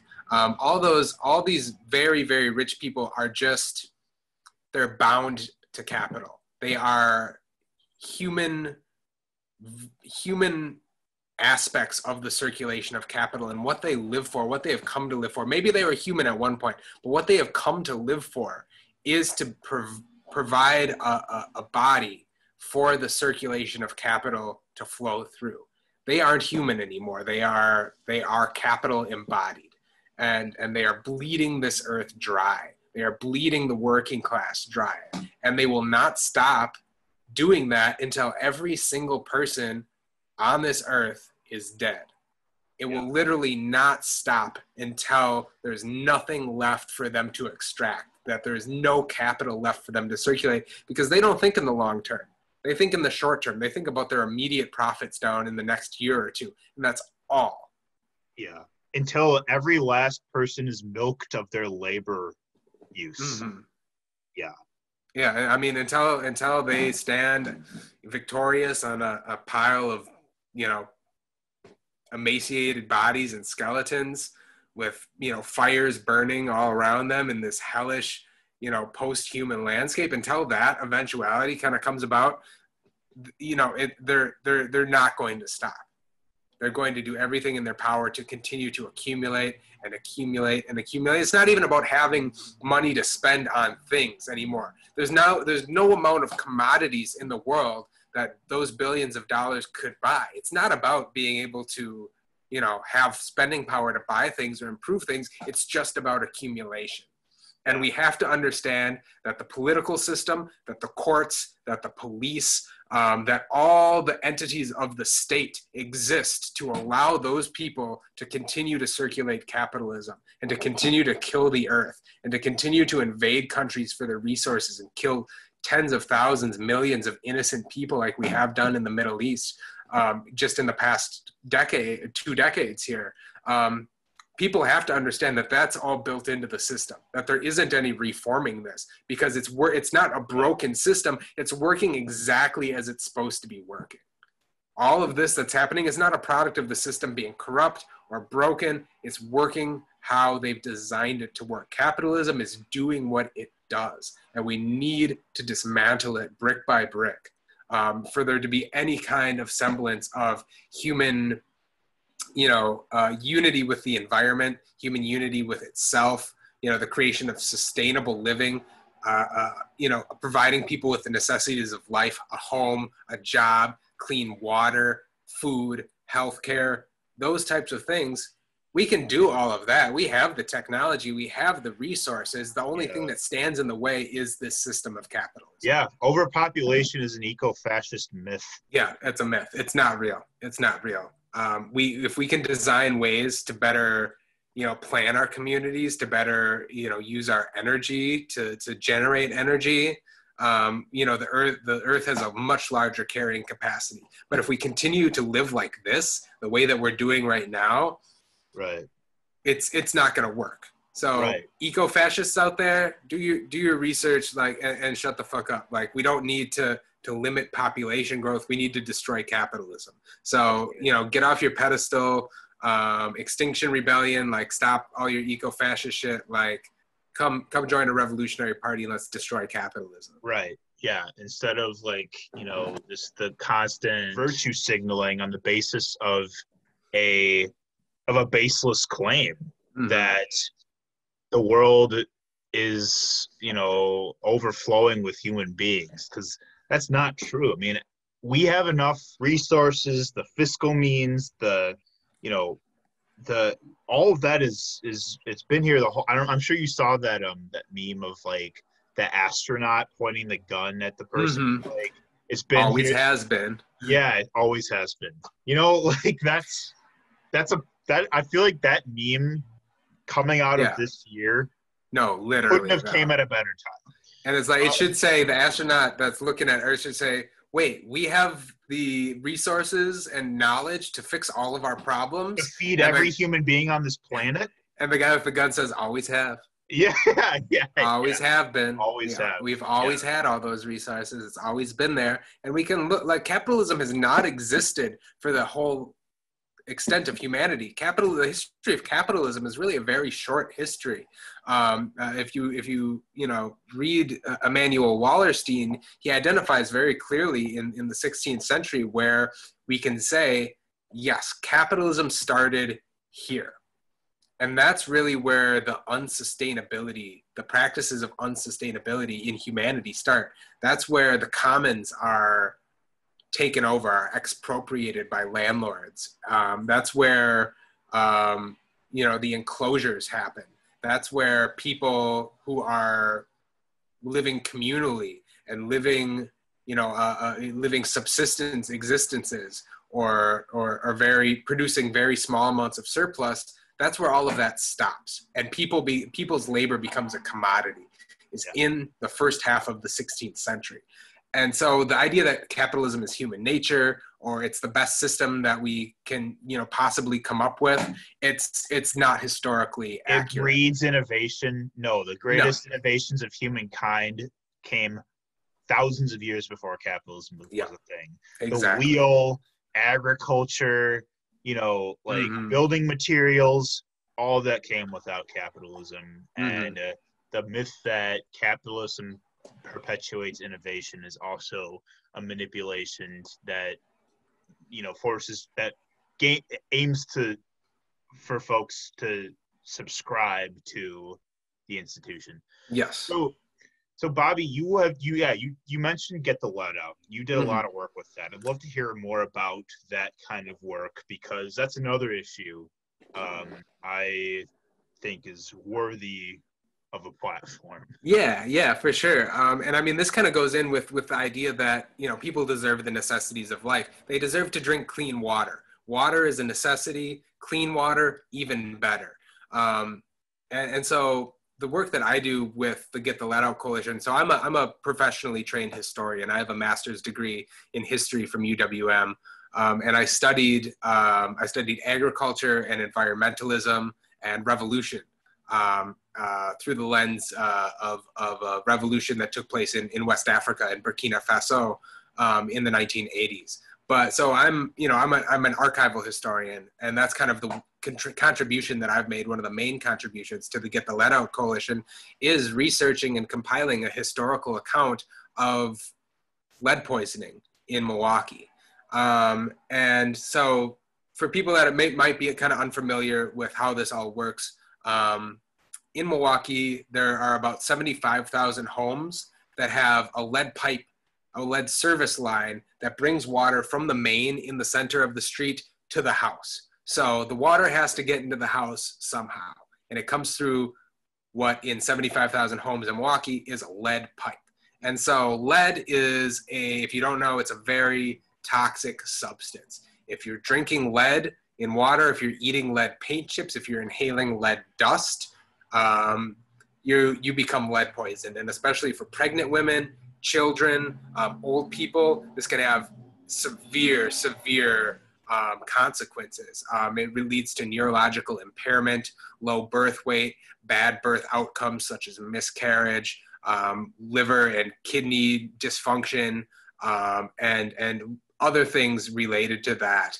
Um, you know, lead essentially it it acts like it's a, uh, uh, calcium um, when your body absorbs it. Instead, so instead of your body getting rid of lead, flushing it out, it never leaves your body, and it gets into your bones and it gets into your um, it kind of makes its way into your genetic makeup because it, it just it becomes part of you. It replaces calcium um, in your bones, and it's it's very hazardous. And so the work that I've been doing, and I want to give a shout out to Robert Miranda um, and Jay Giles, who I, have worked with uh, in the Get the Lead Out Coalition for uh, quite a while. Um, these these guys are, are incredible activists. Robert Miranda has been a, a, lead and water expert in Milwaukee for for over a decade now. Um, but the work that I did specifically was to figure out okay, how did these lead pipes get here? Why did they get put here? Under what circumstances? You know, um, and whose responsibility is it to replace them? Because that's that's a whole thing now. Is you know, it's been recognized after all of this activist work that the Get the Lead Out Coalition has done that okay, the city says okay, these lead pipes they need to go. You know, we we shouldn't have these in the ground anymore. People shouldn't be drinking from lead pipes. They have to go. Um, but responsibility is now the issue. So going back to 1000 BC, um, it, it was known by um, engineers in, in the Roman Empire, uh, Vitruvius notably, who said that, you know, you shouldn't drink water from lead pipes. It makes you act and feel weird. You feel sick. He said, drinking water from lead pipes is unclean. If you want clean water, don't drink it from lead pipes. And we have circumstances in history like that you know, where people say, yeah, lead pipes, that's bad, all the way up through the, you know, through the present.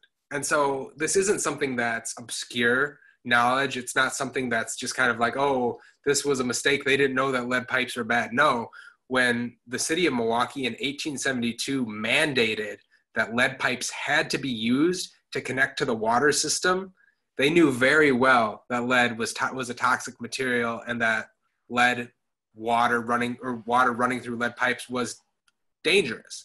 And they did it anyways.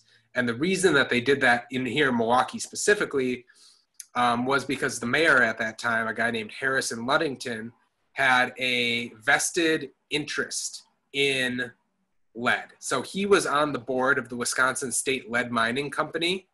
Um, his brother or maybe it was his, it was his cousin his cousin james ludington was the owner of the Wisconsin light white lead manufacturing into um, the Milwaukee White Lead Manufacturing Company. Um, sorry, I'm getting my things mixed up here. Um, and Ludington was also the owner of uh, a major transportation network that had actually participated in the transportation of lead across the state of Wisconsin from the lead mines uh, since uh, 1832. So this is a guy that was going to was profiting already greatly from the extraction of lead from the ground. And so what he did by mandating in 1872 that lead pipes have to be installed, that the pipes that are going to bring you water have to be lead, is he increased the profitability of his companies and of his cousin's company, of his transportation companies, of all the real estate that he owned in the city he increased his profitability. And so the reason that we have all of these lead pipes and the mandate lasted from 1872 until 1950 is because of this one greedy bastard who was a businessman. He got into political office and he's, you know, he saw his opportunity to profit off of it. And so he got extremely rich from this deal where he, you know, he, the city paid him to have this lead manufactured or have this lead transported to Milwaukee. It paid his cousin to have the lead manufactured into pipes. Uh, and then it paid him again when, uh, or well, it paid off for him when uh, the city installed lead pipes in his properties. So that is all to say that there's a clear, from my perspective as a historian, there's a clear responsibility on the part of the city of Milwaukee to mend the the the the mistake, not even the mistakes, but to to kind of make up for what the predecessor, its political predecessors did. And there's a total lack of acknowledgement of this by the city. Um, I was even told by Karen Dettmer, who is the water superintendent, the superintendent of the Milwaukee Waterworks. Uh, you know, we met one time at a uh, a conference about lead poisoning and she said you know robert i think your history is really interesting but it's not really important it's not really it doesn't have anything to do with what's going on now we should really focus on the here and now and not think about all this history me? no she literally said this she literally said this to me she said the history is not important. We need to focus on on the now. And I said, you know what? If all of those lead pipes were gone, then the history wouldn't be important. But in reality, there are pipes from 1872 and before that people are still drinking water out of, that are falling apart, that are flaking and leaching lead into the water and poisoning children. And you're As telling me that this isn't important as, As we we speak, speak. right now, right now. Um, and and so uh, as it, I mean, as a as a historian, first of all, that's extremely offensive, um, and it's it's extremely wrong because you know history reverberates through space and time. It is not something that is merely just a fact of the past. Everything that has happened in the past has reverberated to now, to this present moment it does. it all is important and especially here where we can identify the material aspects of this specific history that exists right now um, it's extremely important and so as the get the as a member of the Get the Lead Out Coalition we want to make sure that the city takes responsibility for this. Uh, they have a moral if not a legal uh, uh, responsibility to replace all of these lead laterals and they won't do it. And the reason that they won't do it is they said oh well the pipe is actually two pipes.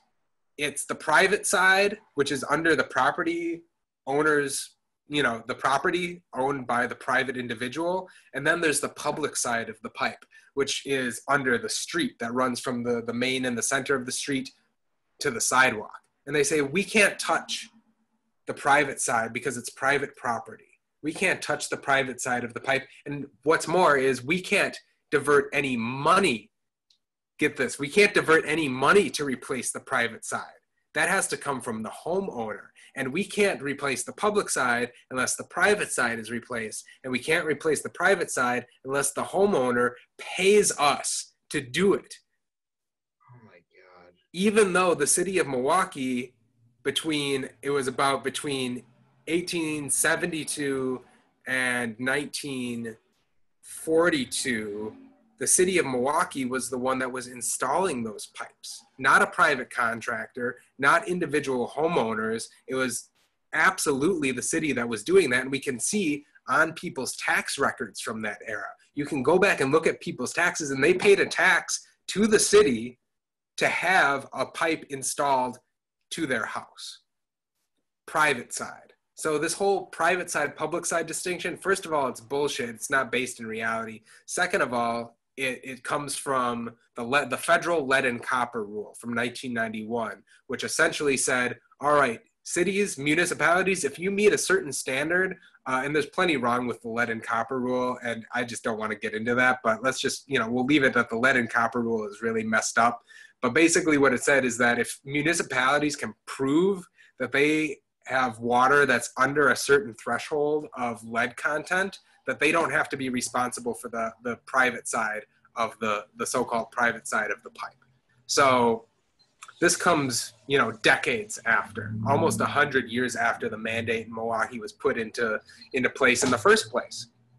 And and so the get the out coalition and, and in partnership with the iww and the dsa um, and the psl you know these are all organizations that have worked on this.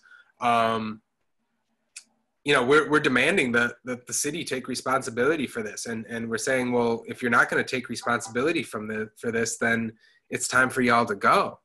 Like you're not recognizing that you know this problem that your predecessors created 150 years ago is a problem or that it's your problem then you have to go. Then it's the people's time to take over because you're not serving what's the point of government? If you're not going to serve the needs of the people especially something where your average citizen cannot go down and replace that pipe down there. They can't. They can't do it for themselves. It has to be the government that does it. And just the the the the flagrant lying that the city's done, the doctoring of data, the doctoring of lead poisoning maps, um, and and the you know the corruption of the health department and the waterworks and the mayor, and it's it's just all kind of resulted in in this situation where the, the government has abdicated responsibility for providing people clean drinking water. How can folks help? Um, so right now it's it's very we're we're very um, dormant right now just because of everything that's happened with with coronavirus. Um, but what we've kind of found out is that it's it's really going to take a revolution in order to make these kinds of changes because it's built into the system it's built into the, the, the mindset of our politicians that we don't want to pay for this and we're not going to pay for it. And we don't have a responsibility to pay for it. And we found out that there really is no way to make them pay for it. So the get the out coalition right now we're doing a, a lot of um, kind of pushing on politicians outside of the city. So we've worked with Senator Lena Taylor. We've worked with the the Black uh, uh, uh, caucus of the the Wisconsin State Assembly, the the Black Congressional Caucus um, of Wisconsin on this a little bit, and and there seems to be a little bit of movement because change won't come at the city level; it's going to come at the state level. So we're doing some kind of more political advocacy right now um, relying on Robert Miranda really heavily to make that happen because he's got all the connections. But honestly, bring attention to the issue. Like, let people know about it. We're, we're going to be coming out with some graphics about it really soon. Um, and so when you see those come up, share that stuff. Yeah. Talk to your friends about it.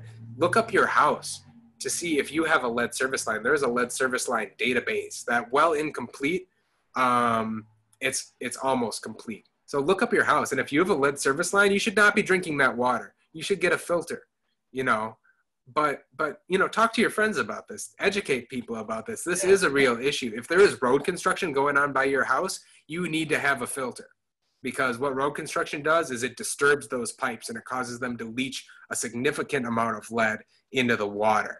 Um, and and like so, there's there's things as an individual that you can do but really it's going to, to take a revolution in this city in this country to make sure that lead pipes the, things like this get replaced the city's not interested in providing clean drinking water for other people they're just interested in saying that they are and proving it with doctored data while gentrifying the rest well yeah while gentrifying yeah.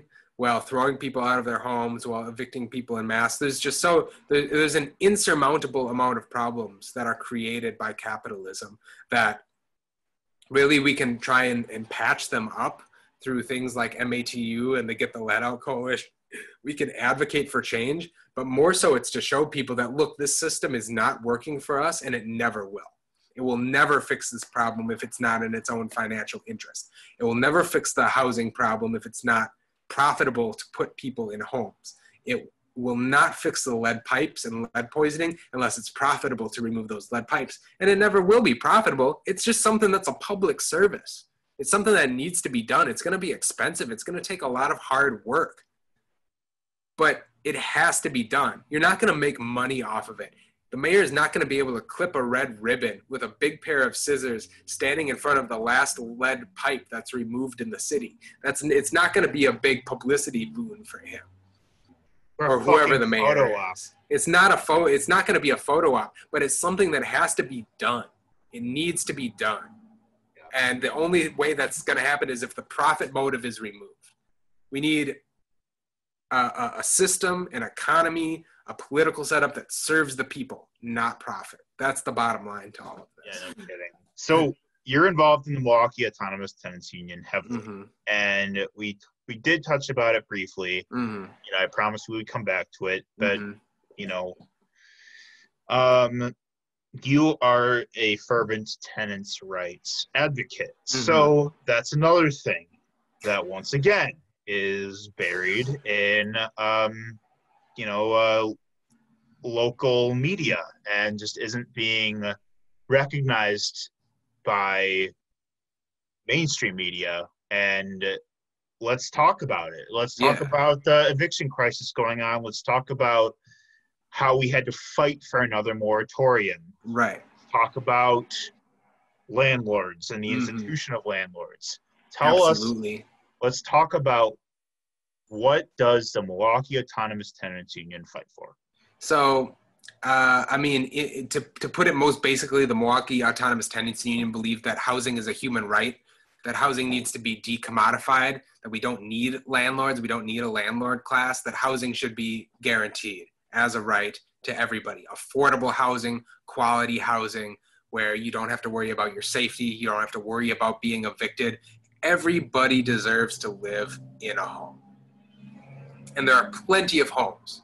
There are almost five times as many vacant homes in the United States as there are homeless and, and unhoused populations. We could house everybody, but it's not profitable to do so. So the Milwaukee Autonomous, Autonomous Tenants Union advocates for full housing. We advocate for major national level um, repair of vacant homes so that people can live in them, um, and the the the de- the full decommodification of housing. And so the media has covered this eviction crisis, but it's more so the way that they've covered it, local media and national media, that has been problematic because first of all, they always they always get both sides of the story. So they always interview some landlord yeah. or some landlord association or some landlord rights lawyers or some despicable character like that.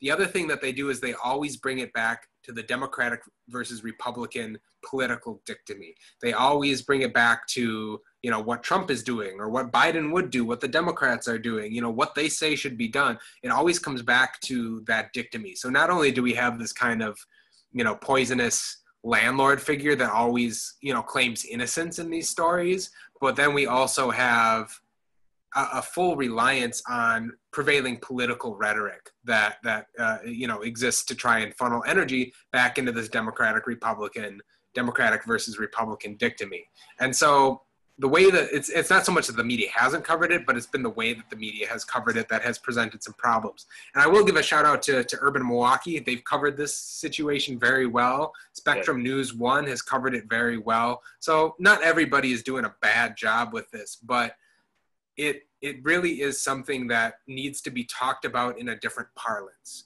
There needs to be a reframing of the issue of evictions. Um, and I think that needs to start with recognizing that landlords are not necessary, that landlords need to be eliminated. We don't need landlords. And I know I said this before, but landlords are parasites. Landlords are entities that derive their power um, from the enclosures of land, from the expropriation of the commons, um, and, and from the commodification of people's labor. That's where landlords come into the picture historically. They keep we massive, need to get rid of them yeah massive profit margins um, mm-hmm. in relation to the actual cost of upkeep. Right. Definitely yeah. It's not a job. Being a landlord's not a job. You're you you own you know maybe you okay so you go in you fix something. That's not you being a landlord. That's being you you being a plumber or an electrician or a repair person. Owning property to rent it out to others is not a job.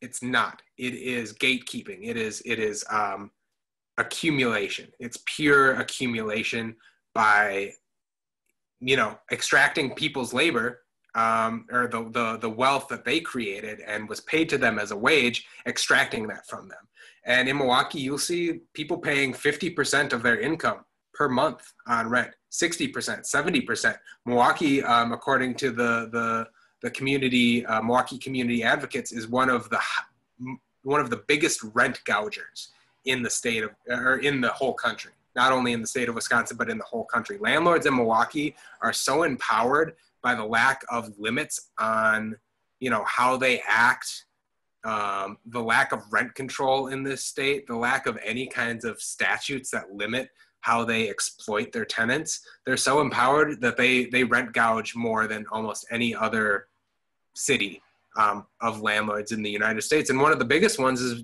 Joe Berrada, Berrada Properties. Um, you'll see his houses or his his properties all over the north side. They've always got the big boulders in front of them. Um, he's the worst. He's the worst landlord. There's a couple other really bad ones. Um, I want to give a shout out to George Sessler, who's a terrible landlord, a terrible exploiting landlord, uh, to Will Sherrard of Morocco Properties, terrible landlord. There's a ton of them, but Berrada is the big one. Yeah, there's a whole wall of shame.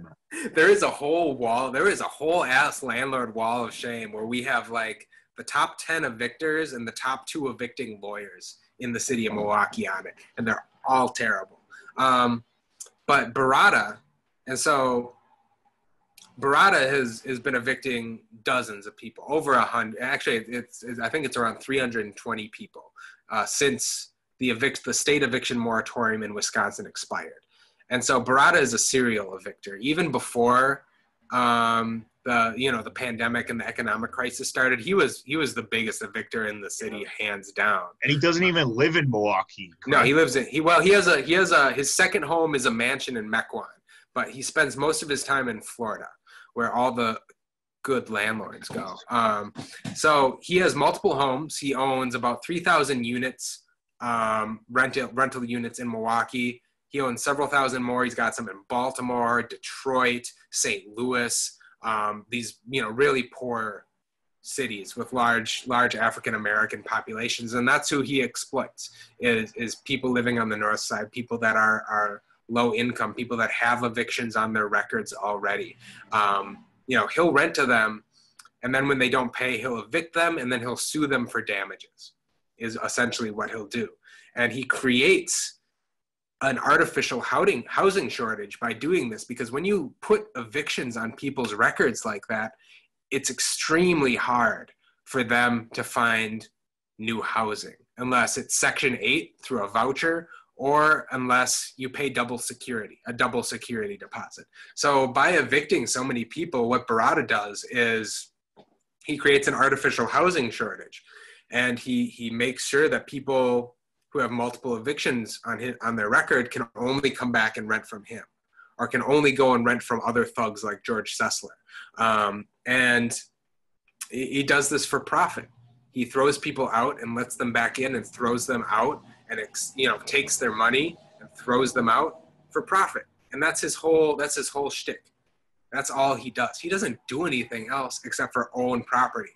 And so MHU went out to picket his office um, on September 1st because because he's terrible and because we we have represented uh, several tenants that have been evicted by Berrada um, in court and, and help them with demand delivery letters and other types of direct action that MATU, that's our bread and butter is direct action. We want to go and we want to say to the landlord's face, look, you're an asshole for evicting these people during this crisis. We demand that you rescind the eviction right now. And landlords usually don't take, they don't like that. They don't like being called out because they have this very warped vision of who they are. Landlords actually see themselves as the good guys yeah, see, they do that. Yeah. It's that mental gymnastics that they're yeah. doing these people favors. Exactly. Yeah, they think that they're the most understanding and um, accommodating and generous people out there. Even when they're serial evictors, they actually think this about themselves, and it's this collective landlord mentality. It's mental gymnastics, like you said. It, it is built up by all these landlords talking to each other on landlord, you know, chat boards, on Reddit, on Facebook pages and they develop this collective mentality of yeah we're the good guys here we're so generous we're so understanding we're so accommodating as they're throwing hundreds of people out of their homes sounds like politicians yeah i mean i mean make me a list of the state collaborators that are like that there's you know all sorts of classes of people so we went out and we picketed uh, joe berrada's office and he had armed thugs out there to confront us. Really? Yeah. Um, and there was caution tape all over, like all over the place that he had those those guys put up. And yeah, he had armed people out there uh, to try and intimidate us. They tried to tell us to leave, even though we were on public property, where you know we can beat a picket. Um, they called the police on us, and the police threatened us. Um, and so it just goes to show that you know landlords aren't actually they're not good people and any sign of dissent, any sign of protest against their practices, they are going to react. They're, they're so they're so fragile. They're going to react disproportionately, hiring armed goons, calling the police, um, threatening us, um, and and stuff like that to try and get this problem to go away. And we didn't go away. We weren't intimidated. We we said no. We're going to stay and we're going to denounce you right here in front of your office on 76th Street. And We're going to go back again on October 1st. So stay tuned for that to pick it again. Um, but what we actually accomplished through not only our actions, our anti Berrada actions, but through the, the work of Milwaukee Community Advocates, Milwaukee Legal Aid Society, mediate Milwaukee is is Berrada put in place a um, self-imposed eviction moratorium um, for the moment. I don't know how long it's going to last or if he's going to charge, you know, back fees and back rent for all these people, but he has stopped filing evictions. And so this is, you know, this shows that direct action, direct action, confronting these landlords publicly at their offices, in the streets, wherever they are, where they live, that works. And we're going to continue to do that. And we're going to continue to represent tenants interests. We're going to continue to build our membership and we're going to continue to confront landlords where they are because what what like they're throwing people on the streets. What what else can we do? The courts don't work in our favor. The politicians don't work in our favor. We have to take action. We have to. And so i encourage people if you're a tenant um, or if you're just interested in in doing tenants rights activism there is more than enough stuff that we have to do. I run around like a crazy person every day working on MATU stuff. So we need people and this is there's much more material things that we need for MATU. So if you're interested, if you're watching this and you're interested in doing tenants' rights advocacy and activism, please contact us. Milwaukee Autonomous Tenants Union on Facebook or matunion.org. Uh, fill out your you know our contact sheet. Um, but yeah, we uh, uh, we have a lot of cases that we're handling right now um, and there's a lot that needs to be done. So that's kind of the deal with MATU. We've been I've been working on it since about April. Um, it's been around since March, so we're relatively new. We're still trying to get a lot of our internal structure figured out, but there's just so much important work to do that that's kind of secondary at this point. Yeah. Thank you so much, Bobby, for sharing all that, and also thank you for being on the show, my friend. Yo, I really appreciate it, comrade. This was a blast. I know we could talk for several hours more. I'm sure maybe there will be a part two at some point. Yeah. But but this was great. I really appreciate the time. I love your I love your show. I love your show. It's great, and I, I can't wait to see it. Though I do, I hate I hate to I hate to watch myself. Yeah, um, I mean, I I've I've done this for, you know, I'm almost like I'm over 400 episodes in, and I still oh hate oh my myself. So, I mean, it's you know, it, it is a bit of an acquired taste. Uh, you know, um, adapting yourself to a broadcast format, but mm-hmm. uh, this is this is Bobby. I can't even like emphasize with words how important all of these topics are to be mm-hmm. discussing uh, in a way that can be conveyed to folks that aren't conscious of it that yeah like that we need to help get involved and uh, that goes for myself too you provided you single-handedly provided a lot of information i didn't know mm-hmm. specifically about Get the Lead Out and mm-hmm.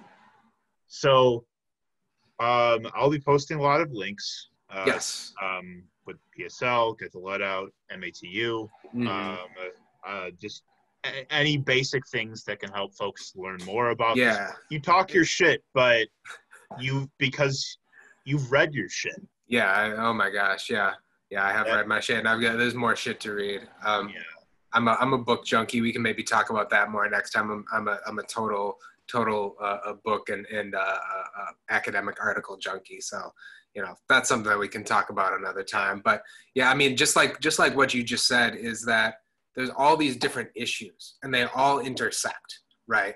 The, the Black Lives Matter intersects with segregation, intersects with housing insecurity, intersects with lead poisoning in the water, intersects with um, you know poor health outcomes in African American communities, intersects with climate change, intersects with imperialism, and that's what we mean when we're talking about dialectical materialism. We're talking about analyzing the, the, the totality of human knowledge, the totality of the human experience in the context of class struggle. That's why that's so important because you see all these single issues and all these things that are important. It can be overwhelming if you don't have a framework in order to analyze all of those things at once, analyze them as a totality, as part of this whole history of humanity struggling against itself we are struggling against ourselves because we're divided into classes the capitalist class and the working class. And the working class has to be victorious because, as I said before, the capitalist class will lead to the destruction of humanity, the death of every single person.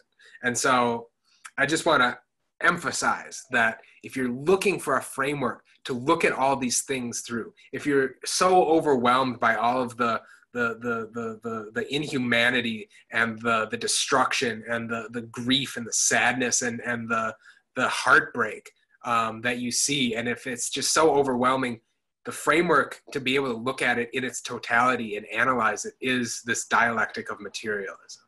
And so I just want to emphasize again the importance of that to, to what we are talking about in PSL and what we're advocating for and why we advocate for revolution. And so I yeah, just thank you for having me on. Thank you for letting me come talk my shit. I love to come and talk a bunch of shit. That's that's what I do. Um, so so um, yeah, thank you so much, Ben. Really appreciate it, comrade. You're very welcome, my friend. Yeah, I, my pleasure, comrade. So as we're closing out, it's a good segue actually um, into my final two questions. Bobby, what keeps you up at night?